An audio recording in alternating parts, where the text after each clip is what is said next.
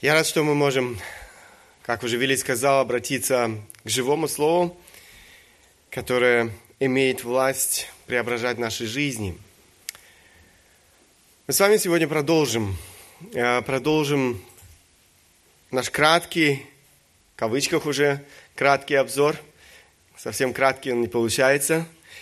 Эм, если вы не забыли, после такой эм, вступительной части к посланию мы задержались уже с вами немножко дольше на первой главе. Первой главе этого послания.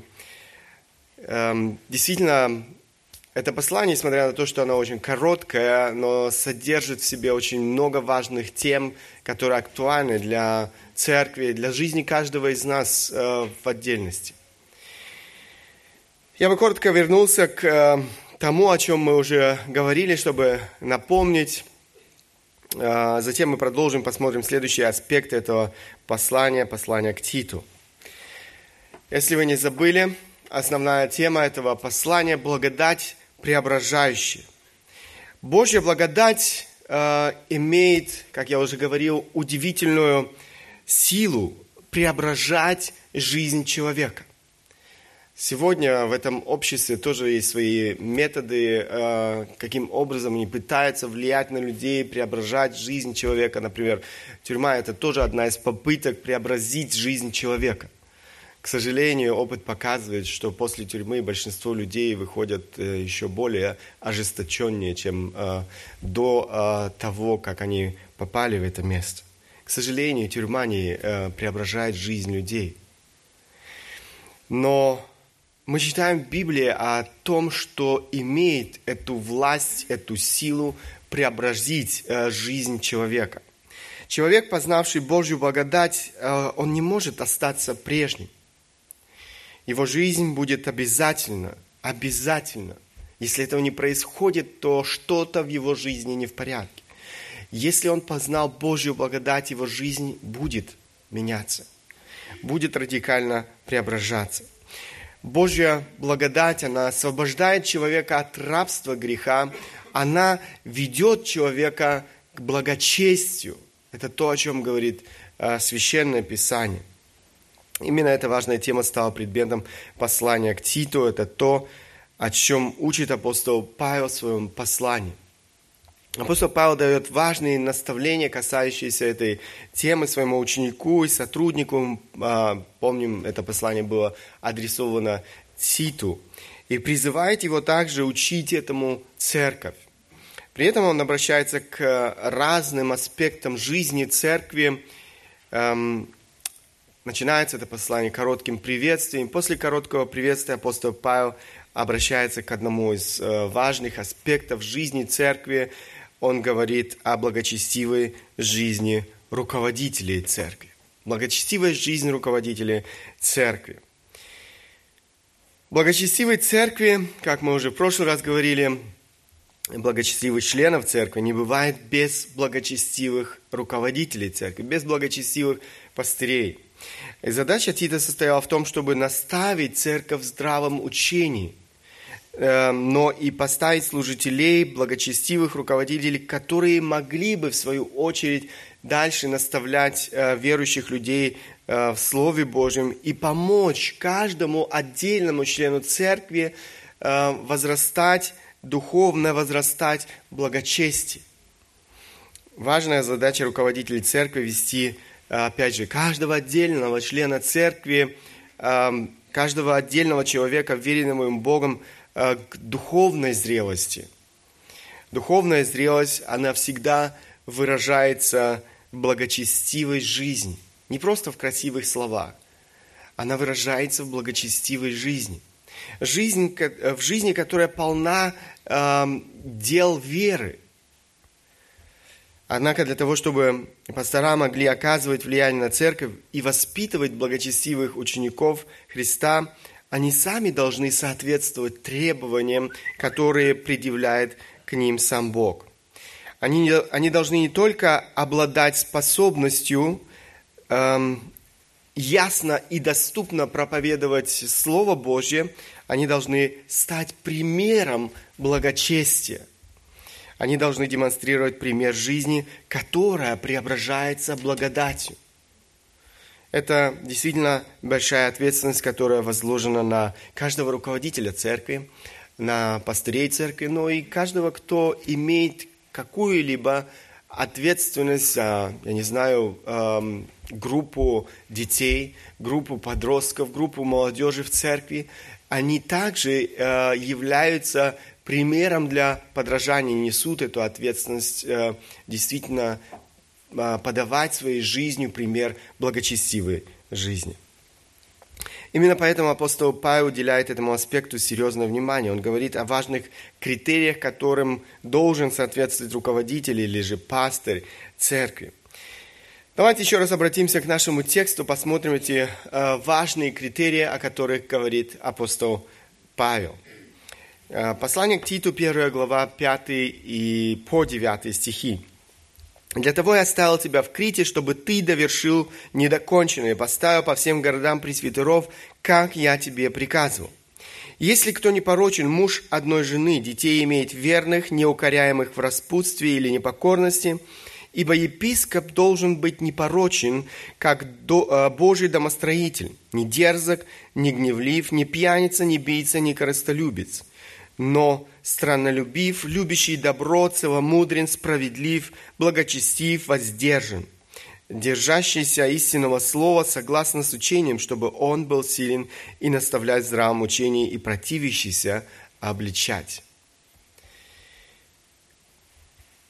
Это те качества, о которых э, говорит апостол Павел в своем послании. Эти качества можно условно разделить на три группы. Пастор и его семья, э, затем пастор и церковь Божья, пастор и его способности. Последний раз мы говорили с вами уже о первой группе, эм, пастор и его семья. Первое качество, э, которое мы читаем в этой группе, звучит непорочен. Это качество имеет более общий характер – Жизнь пастора должна отличаться непорочностью в семье. Конечно же, не только в семье. Это то, что должно характеризовать э, пастора церкви в любой области его жизни. Именно поэтому апостол Павел обращается снова э, к этому же качеству, когда э, говорит уже о характере э, и поведении пастора в Доме Божьем, церкви Христовой. Что, что же значит это понятие непорочен? Непорочен значит безупречный, э, э, безупречный, духовно зрелый человек, человек с целостным характером. То есть в его характере нет э, изъянов. Это значит, что его жизни нет чего-либо, за что его можно было бы упрекнуть. Эм, Следующие за ним качества, они конкретизируют еще больше э, вот это понятие непорочный, не помогают нам понять, что значит быть непорочным э, в семье. Первое качество, э, или далее, э, следующее качество – муж одной жены. Как мы с вами выяснили уже в последний раз, речь идет о человеке, который безупречен своей супружеской э, и сексуальной жизни – это должно быть очевидно для э, всех людей в его окружении, как для э, верующих людей в церкви, в Доме Божьем, так и неверующих людей. Он целиком и полностью посвящен одной женщине, своей жене. Такой человек отличается своей нравственной чистотой. И речь идет не только о поведении, э, то есть внешней жизни, но и мыслях мужчины, то есть его внутреннем мире, то, что э, остается невидимым для многих людей, но открыто для Бога. Вслед за требованием, которое касается мужчины по отношению к его жене, следует другое требование, относящееся уже к детям. Детей имеет верных, неукоряемых в распутстве или непокорности. И в этом случае мы с вами выяснили, что речь идет о э, послушных детях, э, но не обязательно верующих детях – Верность детей, их покорность э, от своему отцу говорит очень много о самом отце, говорит очень много о характере отца, о его способности руководить, о его способности заботиться о людях. Если он не способен позаботиться о, своей, о своих детях, он не будет способен вести и направлять э, людей в церкви. Это невозможно.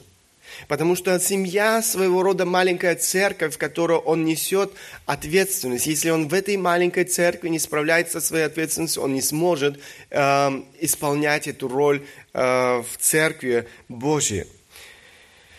Итак, это требование, которое в первую очередь относится к семье пастора. Ни один человек не может быть успешным руководителем в церкви, если он не является успешным руководителем своей собственной семье. Далее апостол Павел обращает внимание Тита на качества, которые должны отличать пастора церкви как Божьего домостроителя. Пастор и церковь Божья. Давайте посмотрим еще раз на эти стихи. Это э, стих, седьмой и восьмой стихи. «Ибо епископ должен быть непорочен, как Божий домостроитель, не дерзок, не гневлив, не пьяница, не бийца, не коростолюбец, но страннолюбив, любящий добро, целомудрен, справедлив, благочестив, воздержан.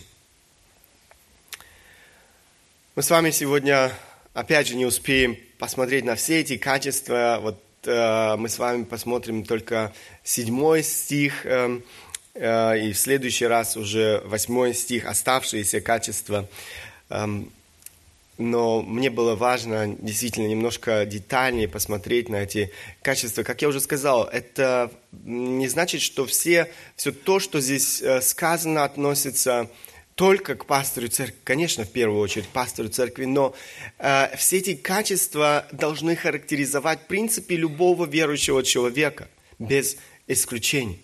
И поэтому я бы хотел, чтобы каждый из нас действительно мог посмотреть, какие стандарты Бог предъявляет к нам, к нашей христианской жизни. Снова первое качество в этой категории непорочен. Здесь мы уже читаем э, непорочен как Божий домостроитель. Непорочен, как Божий домостроитель. Мы уже обсуждали с вами, что значит понятие непорочен. Однако апостол Павел намеренно использует это понятие повторно. Пастор церкви, руководитель должен быть непорочным не только по отношению, как я уже сказал, к своей семье. Это же качество должно отличать его в Доме Божьей, Церкви Христовой, как Божьего домостроителя – это качество должно определять его характер, его поведение. Греческое слово, эм, вот это ойкономос, которое на русский язык переводится как э, домостроитель, в русском языке есть еще одно слово экономка, которое нам тоже э, знакомо, оно тоже образовалось от этого же греческого э, слова. Так, вот это слово, которое на русский язык переводится как домостроитель, буквально означает управляющий домом. Управляющий домом. Домостроитель это не тот, кому принадлежит дом, или тот, кто строит дом. Э, в какой-то мере он строит дом, но этот дом принадлежит не ему. Домостроитель это то же самое, что домоправитель. Он управляет домом. В римском обществе домостроителями обычно называли рабов или же свободных. Свободные – это бывшие рабы, которые обрели свободу, которым этим людям предоставлялась а, большая власть и свобода по управлению домом и хозяйством господина. Церковь является домом Божьим. Церковь является домом Божьим, она не принадлежит людям, она не принадлежит и пастору церкви, она принадлежит исключительно Богу. Он заплатил за нее, мы читаем, дорогой ценой. Это, жи, эта церковь, она принадлежит Богу. Богу, который эм, в свою очередь поставил своих домостроителей Э, пасторов церкви для того, чтобы они заботились о ней, для того, чтобы они управляли ею. Пастора церкви должны исполнить лишь то, что требует от них сам Бог, их Господин. Причем они должны делать это не на основании своих представлений. У каждого пастора есть эм, четкие правила, если так можно выразиться, по которым, на, или на основании которых он должен действовать. Эм, конечно же, этим основанием является Слово Божье. Ни один пастор не обладает абсолютной властью. Эм, каждый пастор целиком полностью подчинен своему Господину Иисусу Христу.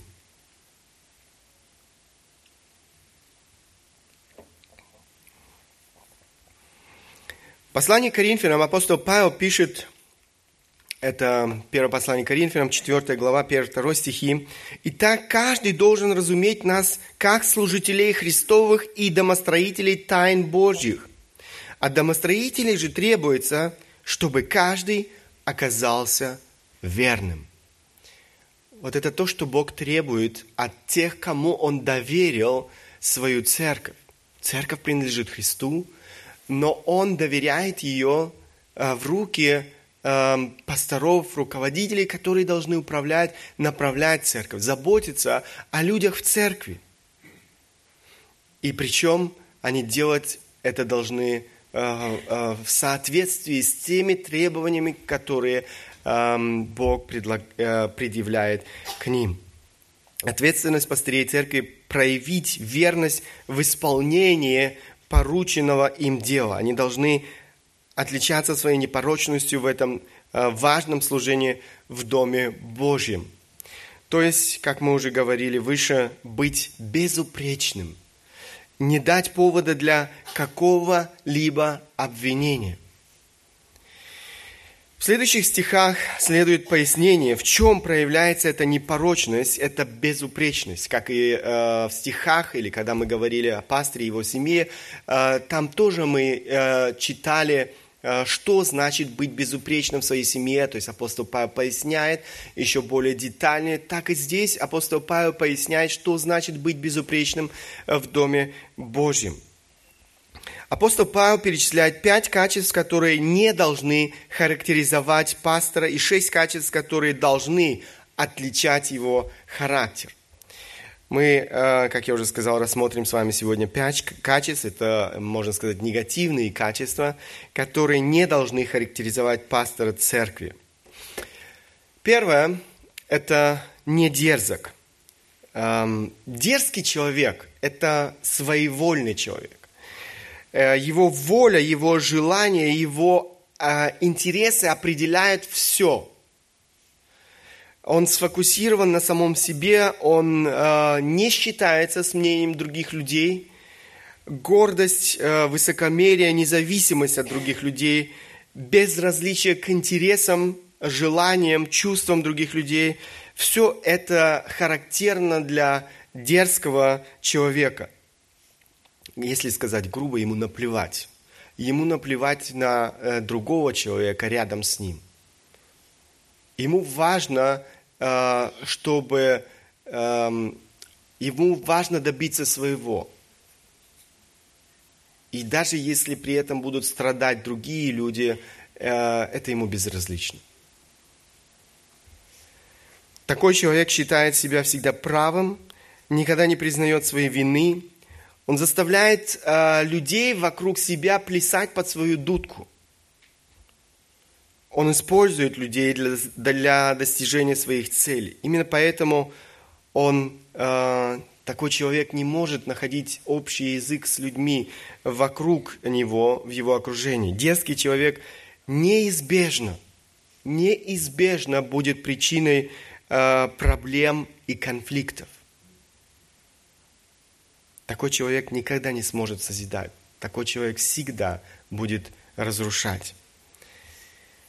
Конечно же, такой человек не может занимать положение руководителя, пастора церкви. Его не интересует воля Божья. А, он занят исключительно собой, он хочет добиться своего. И поэтому такой человек, можно сказать, дисквалифицирует себя для эм, эм, такого важного служения, как эм, пастора церкви, руководителя церкви. Следующее. Э, качество, о котором говорит апостол Павел, это не гневлив. Еще одно важное качество, которое упоминает апостол Павел в этом списке. Заметьте, апостол Павел концентрируется, конечно, можно было назвать сотни негативных качеств, которые могут присутствовать э, в жизни человека, в характере человека, но он э, действительно уделяет внимание основным э, качествам, э, которые ну, ярко бросаются сразу в жизни человека. Он э, выделяет, можно сказать, э, то, что э, наиболее разрушительно для жизни и характера человека, для созидания отношений. Гневливый человек – это человек, который не владеет собой, который не контролирует себя – он не контролирует свои чувства, он не контролирует, конечно же, свой язык. Это вспыльчивый, раздражительный человек. Любая мелочь выводит его из, раз... из равновесия. Такие люди подобны вулкану, ты никогда не знаешь, когда он взорвется – Подобно тому, как масса, выброшенная вулканом, разрушает все на своем пути, так и человек, который исполнен гнева, разрушает все на своем пути. Грубые, жесткие слова, э, высказанные им в гневе, наносят глубокие раны э, людям в его окружении. Они причиняют боль. Конечно же, люди избегают такого человека. Люди не хотят иметь общение с таким человеком, они даже не хотят находиться рядом с таким э, человеком. Кто хочет находиться рядом с вулканом, который в любой момент может взорваться? Я думаю, здра- э, человек в здравом уме э, не очень хотел бы находиться рядом с таким э, вулканом, который вот-вот взорвется. Гневливый человек не может проявлять терпение и снисходительности к другим людям. Божьи домостроители должны быть подобны своему Господину, Господу. Наш Бог, о нем мы читаем, он медленен, э, медленно гнев. Он долготерпелив. Человек, поддающийся гневу, также не способен созидать. Такой человек будет лишь разрушать. И Священное Писание, Библия э, очень часто предупреждает, предупреждает нас. Посмотрите, Притчи, 29, кстати, если вы почитаете притчи, притчи вообще очень много говорит о гневе и о том, как разрушителен гнев для взаимоотношений людей, для самого человека, который э, не контролирует себя – Человек гневливый заводит ссору, и вспыльчивый много грешит. Посмотрите, э, что происходит в жизни человека, который не контролирует себя. Во-первых, он становится причиной конфликтов. Человек гневливый заводит ссору. Это неизбежно, говорит Библия.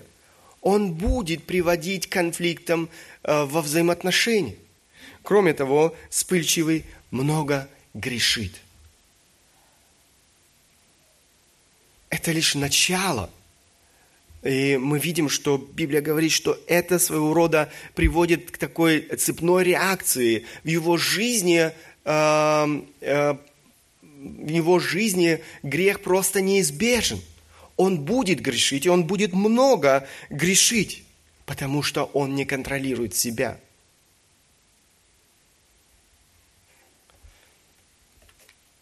Послание к Ефесянам. «Всякое раздражение, ярость и гнев и крик, и злоречие со всякой злобой да будут удалены от вас». Знаете, здесь апостол Павел говорит о разной степени э, гнева, ярость, гнев, э, но э, все это, в принципе, одно и то же. И он говорит о том, что все это да будет удалено от вас. То есть это не должно характеризовать вашу жизнь. Это не должно быть ну, то, почему вас узнают люди вокруг.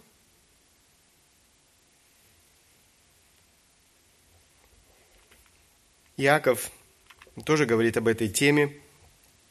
Иаков, 1 глава, 19-20 стихи. «Итак, братья мои возлюбленные, всякий человек да будет скор на слышание медлен, на слова медлен, на гнев, ибо гнев человека не творит правды Божией». Гнев человека не творит правды Божией.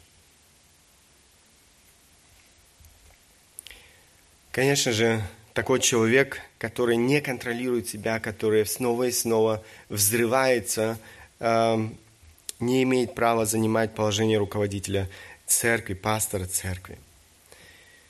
Такой человек также дисквалифицирует, дисквалифицирует себя для этого важного служения. Следующее качество, о котором говорит э, апостол Павел, не пьяница.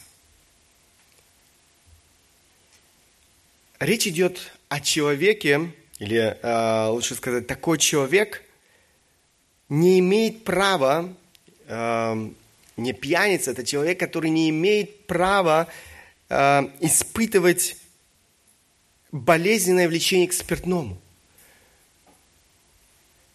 То есть человек не пристрастный к вину. Не пьяница – это тот, кто не пристрастен к вину – не пьяница – это тот, кто не злоупотребляет вином и, конечно же, другими алкогольными напитками. В книге притч мы читаем, вино глумливо, зикера – это уже э, крепкие напитки, э, буйна, и всякий увлекающийся ими неразумен. Посмотрите, увлечение спиртными, э, э, спиртным это признак не мудрого, а глупого человека. Неразумный человек. Пророк Исаия говорит, горе тем, которые с раннего утра ищут секеры и до позднего вечера разгорячают себя вином. И цитра, и гусли, тимпаны, свирели, вино на пиршествах их, а на дела Господа они не взирают, и о деяниях рук его не помышляют. Посмотрите, чего начинает эм, Исаия свое обращение. Горе тем. И это то, что происходит в жизни этих людей. Они испытывают много горя. Они разрушают свою жизнь, они разрушают жизнь своих семей, они разрушают жизнь своих детей.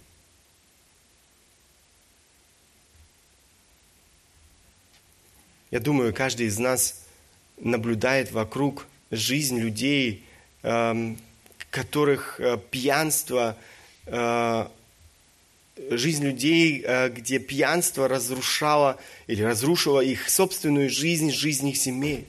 Мы видим плоды, эм, плоды такого пьянства и ужасаемся очень часто тому, что произошло в этих семьях – Эм, тому, как эм, этот порог действительно разруша... Э, разрушительно действует на жизнь человека.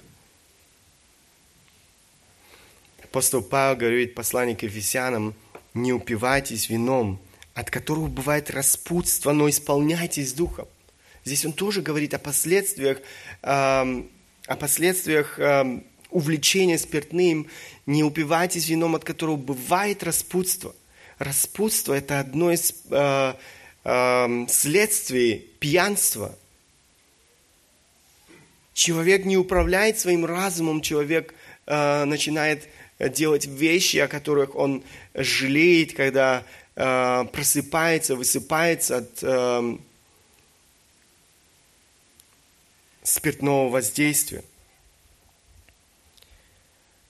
В более широком смысле речь идет, конечно же, о человеке, который свободен от всякого рода зависимости. Пьянство – это всего лишь э, одна из зависимостей, которая есть сегодня э, в нашем обществе, но в более широком смысле э, здесь можно это качество отнести, конечно, ко всем зависимостям, которые сегодня существуют, не только алкогольные.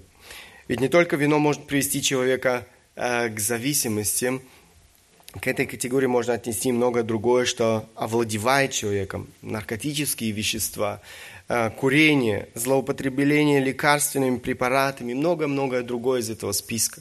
Все это также эм, разрушительно действует на жизнь человека. Апостол Павел говорит, все мне позволительно, но не все полезно, все мне полезно, но ничто не должно обладать мною. Посмотрите, э, он э, говорит ничто, не делает при этом никакого исключения. Нет ничего в этой жизни, что э, имеет право обладать нами, то есть стать или э, э, мы не имеем права э, позволить чему-то э, чему-то в нашей жизни управлять нами. Только Бог только Бог. Как э, в стихе выше мы читали, не упивайтесь вином, от которого бывает распутство, но исполняйтесь духом. Вот э, кому мы должны предоставить себя. Э, мы должны исполняться духом, чтобы Дух Святой, Бог посредством Духа Святого управлял нами, нашей жизнью, а не что-либо другое. Любая зависимость разрушительна для каждого человека, лишает его здравого смысла. Человек, живущий в плену а, любого рода зависимости, дисквалифицирует себя для такого важного и непростого служения, как служение пастора. Далее, еще одно а, качество, о котором говорит апостол Павел в своем послании к Титу, это не бийца. Противоположность этому качеству, конечно же, драчун, человек, который для решения своих проблем прибегает к кулакам, э, прибегает к физической силе. Применение насилия не ведет к решению конфликта, а скорее усугубляет его еще больше. Э, насилие никогда не, было, э, никогда не являлось решением проблем в жизни людей. В широком смысле небийца – это тот, кто конечно же, и не прибегает к вербальному насилию. Знаете, это, это более, наверное, эм, э, развито сегодня в нашем обществе, да, э, вербальное насилие, то есть вербальное насилие, то есть когда человек своими словами унижает другого, э, если грубо сказать, добивает другого. Эм, слова иногда причиняют больше боли, чем удары кулаков. Я думаю, подобно испытал каждый из нас уже на своей, в своей собственной жизни. Да, когда слова иногда больше приносят боли, чем э, удар, пощечина и так далее. Словом, можно убить человека. Соломон говорит, смерть и жизнь во власти языка и любящий его вкусят от плодов его. Смерть и жизнь во власти э, языка. А действительно, наш язык может убивать. Наш язык может причинять много боли. Обращаясь к Тимофею, который тоже занимал положение руководителя, апостол Павел пишет, это второе послание к Тимофею, 2 глава 23-26 стихи, от глупых и невежественных состязаний уклоняйся, зная, что они рождают споры. Рабу же Господа не должно ссориться, но быть приветливым ко всем, учительным, незлобивым. С кротостью наставлять противников, не даст ли им Бог покаяния к познанию истины, чтобы они освободились от сети дьявола, который уловил их свою волю. Здесь э, принципе, здесь, э, когда апостол Павел дает эти наставления, он говорит, обращается к Тимофею и говорит о том, как он должен поступать по отношению к лжеучителям. И посмотрите, можно было бы сказать, ну это же лжеучителя, ну там э, можно себе позволить и э, слова пожестче. Но посмотрите, какие наставления дает апостол Павел Тимофею. Во-первых, он должен избегать, сам должен уклоняться от глупых и невежественных состязаний. То есть не вступать в словопрение с этими людьми, которые, ну, для, для которых, наверное, вот такие словопрения эм, являются своего рода ну, э, состязания, в которых они охотно участвуют. Но апостол Павел говорит, уклоняйся, уклоняйся этого, зная, что они рождают ссоры. В конце концов, все закончится конфликтом. Рабу же Господа не должно ссориться. Но посмотрите дальше, он говорит, но быть приветливым ко всем. Он не говорит только, я не знаю, к членам церкви, к тем, которые действительно духовны. Он говорит приветливым ко всем – без исключения, учительным и незлобивым, с кротостью наставлять противников, не даст ли им Бог покаяния к познанию истины.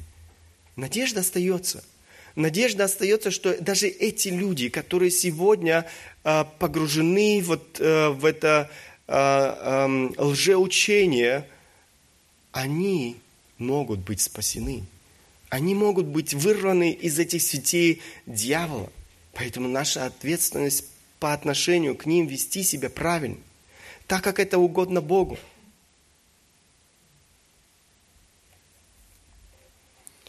Не физическое или вербальное насилие должны характеризовать руководителя церкви, но здесь апостол Павел говорит приветливость,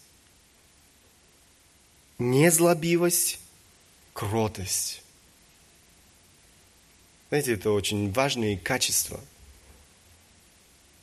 которые мы, к сожалению, а, которые нам тяжело даются или которые мы иногда не можем проявить даже по отношению друг к другу в церкви, не говоря уже о лжеучителях. Апостол Павел говорит, будьте приветливы, не злобивы, кроткими – пастор или руководитель церкви имеет дело с самыми разными людьми. Он имеет дело с ситуациями, в которых эмоции людей достигают, можно сказать, своего предельного максимума. И в таких ситуациях необходим полнейший контроль, а не кулаки. Пастор церкви часто выступает в роли миротворца, то есть человека, который является посредником между двумя конфликтующими сторонами – Человек, который прибегает к кулакам, никогда не сможет быть миротворцем. Он еще больше наделает проблем.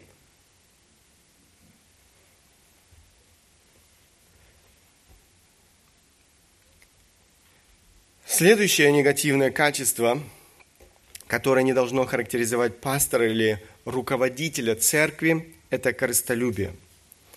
Пастор должен быть не корыстолюбец, пишет апостол Павел. Некоростолюбивый, или наоборот, коростолюбивый человек – это человек, движимый желанием наживы. Человек, который ищет во всем своей выгоды. Эм, Бакстер в своей книге «Реформированный пастырь» пишет, «Работа служителя – должна быть посвящена исключительно Богу и спасению Его народа, а не каким-либо нашим личным выгодам. В этом заключается наша искренность. Ложная цель делает всю работу абсолютно недостойной, как бы хорошо она ни была, ни была сама по себе. Самоотречение абсолютно необходимо каждому христианину, но оно вдвойне необходимо, э, необходимо служителю, поскольку тот – вдвойне освящен и посвящен Богу. Без самоотречения он не может верно служить Богу. Без самоотречения он не может верно служить Богу. Это касается, в принципе, каждого верующего человека. Бог ожидает от нас самоотречения, посвящения себя другим людям, а не желание наживы, выгоды, э, желание или стремление удовлетворить свои желания, свои собственные интересы. Апостол Петр, обращаясь к пастырям, умоляет их, посмотрите, 1 э, Петра, 5 глава, 1-3 стихи, «Пастырей ваших умоляю я, умоляю я, сопастырь, свидетель страданий Христовых и соучастник в славе, которая должна открыться. Пасите Божье стадо, какое у вас, надзирая за ним непринужденно, но охотно и богоугодно, не для гнусной корысти. Не для груз, э, гнусной корысти, но из усердия и не господствуя над наследием Божьим, но подавая пример стаду. Он предупреждает, он умоляет, обращаясь э, к пастырям церквей и говорит, не делайте это из э, гнусной корысти. Жажда материальной наживы толкает таких людей на компромисс со своей совестью. Они не боятся прибегать к, обману, они не боятся прибегать к манипуляции, они не боятся переступить государственные законы, но и божественные нормы. Коростолюбие а, характеризует лжеучителей, а, а не служителей Божьих. А, в том же послании апостол Павел пишет и указывает на этот факт. Посмотрите, «Ибо есть много и непокорных пустослов и обманщиков, особенно из обрезанных, каковым должны заграждать уста, они развращают целые домы, уча чему не должно, из постыдной корысти». Посмотрите, что движ, э, двигало и движет сегодня лжеучителями. Они проявляют очень много, э, э, они делают очень много в своей жизни. Они учат, в кавычках, людей. Они проповедуют, в кавычках, Слово Божие, тоже в кавычках. С какой целью? Для своей личной наживы. И сегодня мы можем видеть много таких э, э, пасторов, руководителей церквей, которые э, думают только об одном. О том, чтобы получить свою выгоду. О том, чтобы нажиться на э, тех людях, которые приходят в церковь. Это была проблема не только первой церкви, где было немало лжеучителей – которые были движимы этими ложными мотивами, это проблема и современной церкви. И сегодня есть много лжеучителей, которые точно так же движимы этими ложными мотивами, э, желанием наживы. В широком смысле это понятие, конечно же, можно отнести и к другим желаниям, которые могут контролировать человека – желанию иметь признание у людей,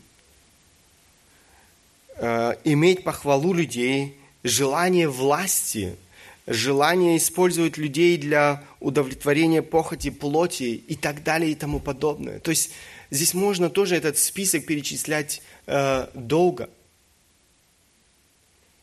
Не только корысть может управлять э, э, жизнью человека. Есть много э, других людей, которые точно так же э, совершают в кавычках служение, но из ложных побуждений и мотивов. Апостол Павел предупреждает.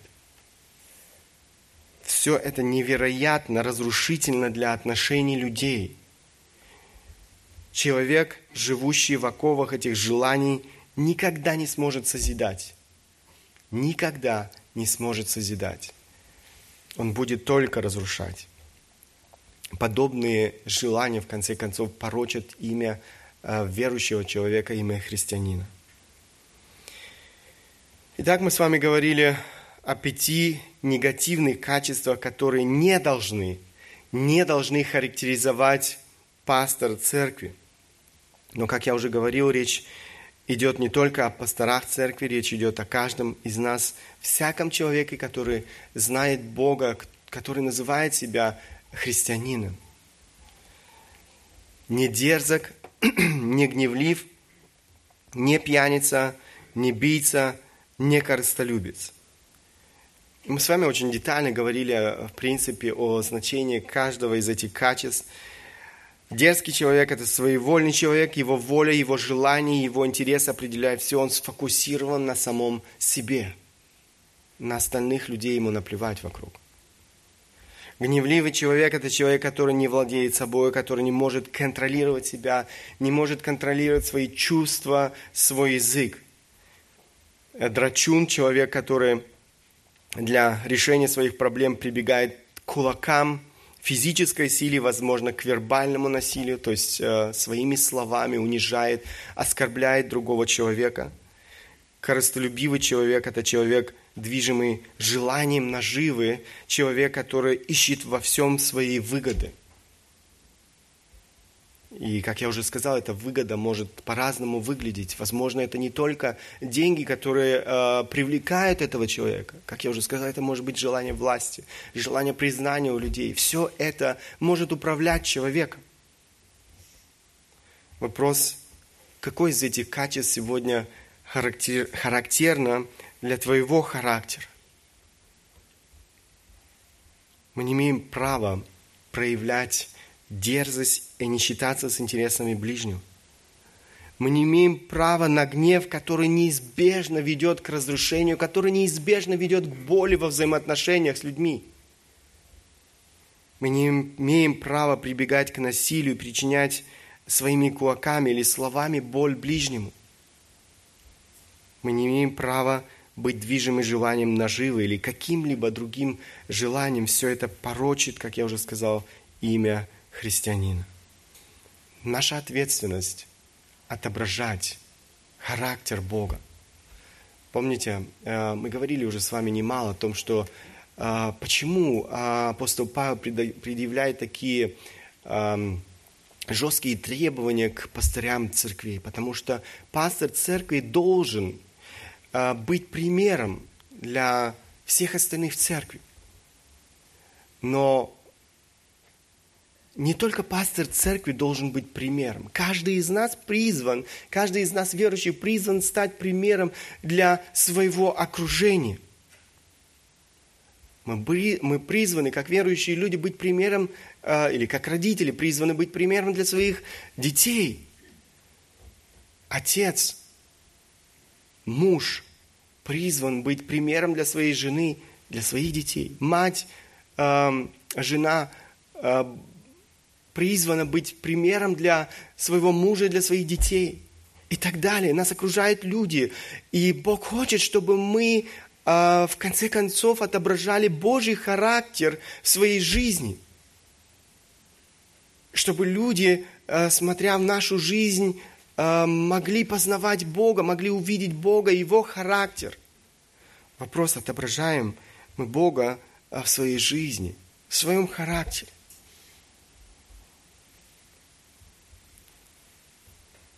Все эти негативные качества, о которых мы с вами говорили, бесславят. Бесславят, порочат имя Бога. Если эти качества присущи для, сегодня присущи для твоего характера, Бог призывает тебя покаяться. Покаяться и работать над тем, чтобы заменить эти негативные качества на те, которые угодны Богу, которые прославляют Бога, которые в конце концов будут большим благословением для нашего окружения. Знаете, Бог сделал все для того, чтобы мы могли, могли иметь эм, действительно благочестивый характер, могли вести эм, благочестивый образ жизни. Мы с вами говорили о этой важной теме всего послания. Э, речь идет о Божьей благодати, благодать преображающая, благодать, которая имеет власть и силу преображать жизнь людей. Если вы сегодня являетесь Детем Божьим, а Бог дает вам все необходимое для того, чтобы вы могли преображаться, для того, чтобы вы могли больше и больше отображать Его характер в своей жизни – у нас, верующих, нету а, оправдания, отговорок. У нас есть все необходимое. Поэтому Бог предъявляет эти требования каждому из нас. Бог хочет, чтобы мы стремились, возрастали эм, в этих качествах, которые угодны Богу, которые прославляют Его имя. Это я желаю себе лично, этого я желаю каждому из нас, чтобы мы стремились к этому в своей жизни, чтобы мы изо дня в день возрастали в этой благочестивой жизни, жизни, которая угодно Бог сделал это возможным для каждого из нас. Да благословит нас Бог в этом. Аминь. Встанем, и кто желает, может обратиться к Богу в своей молитве.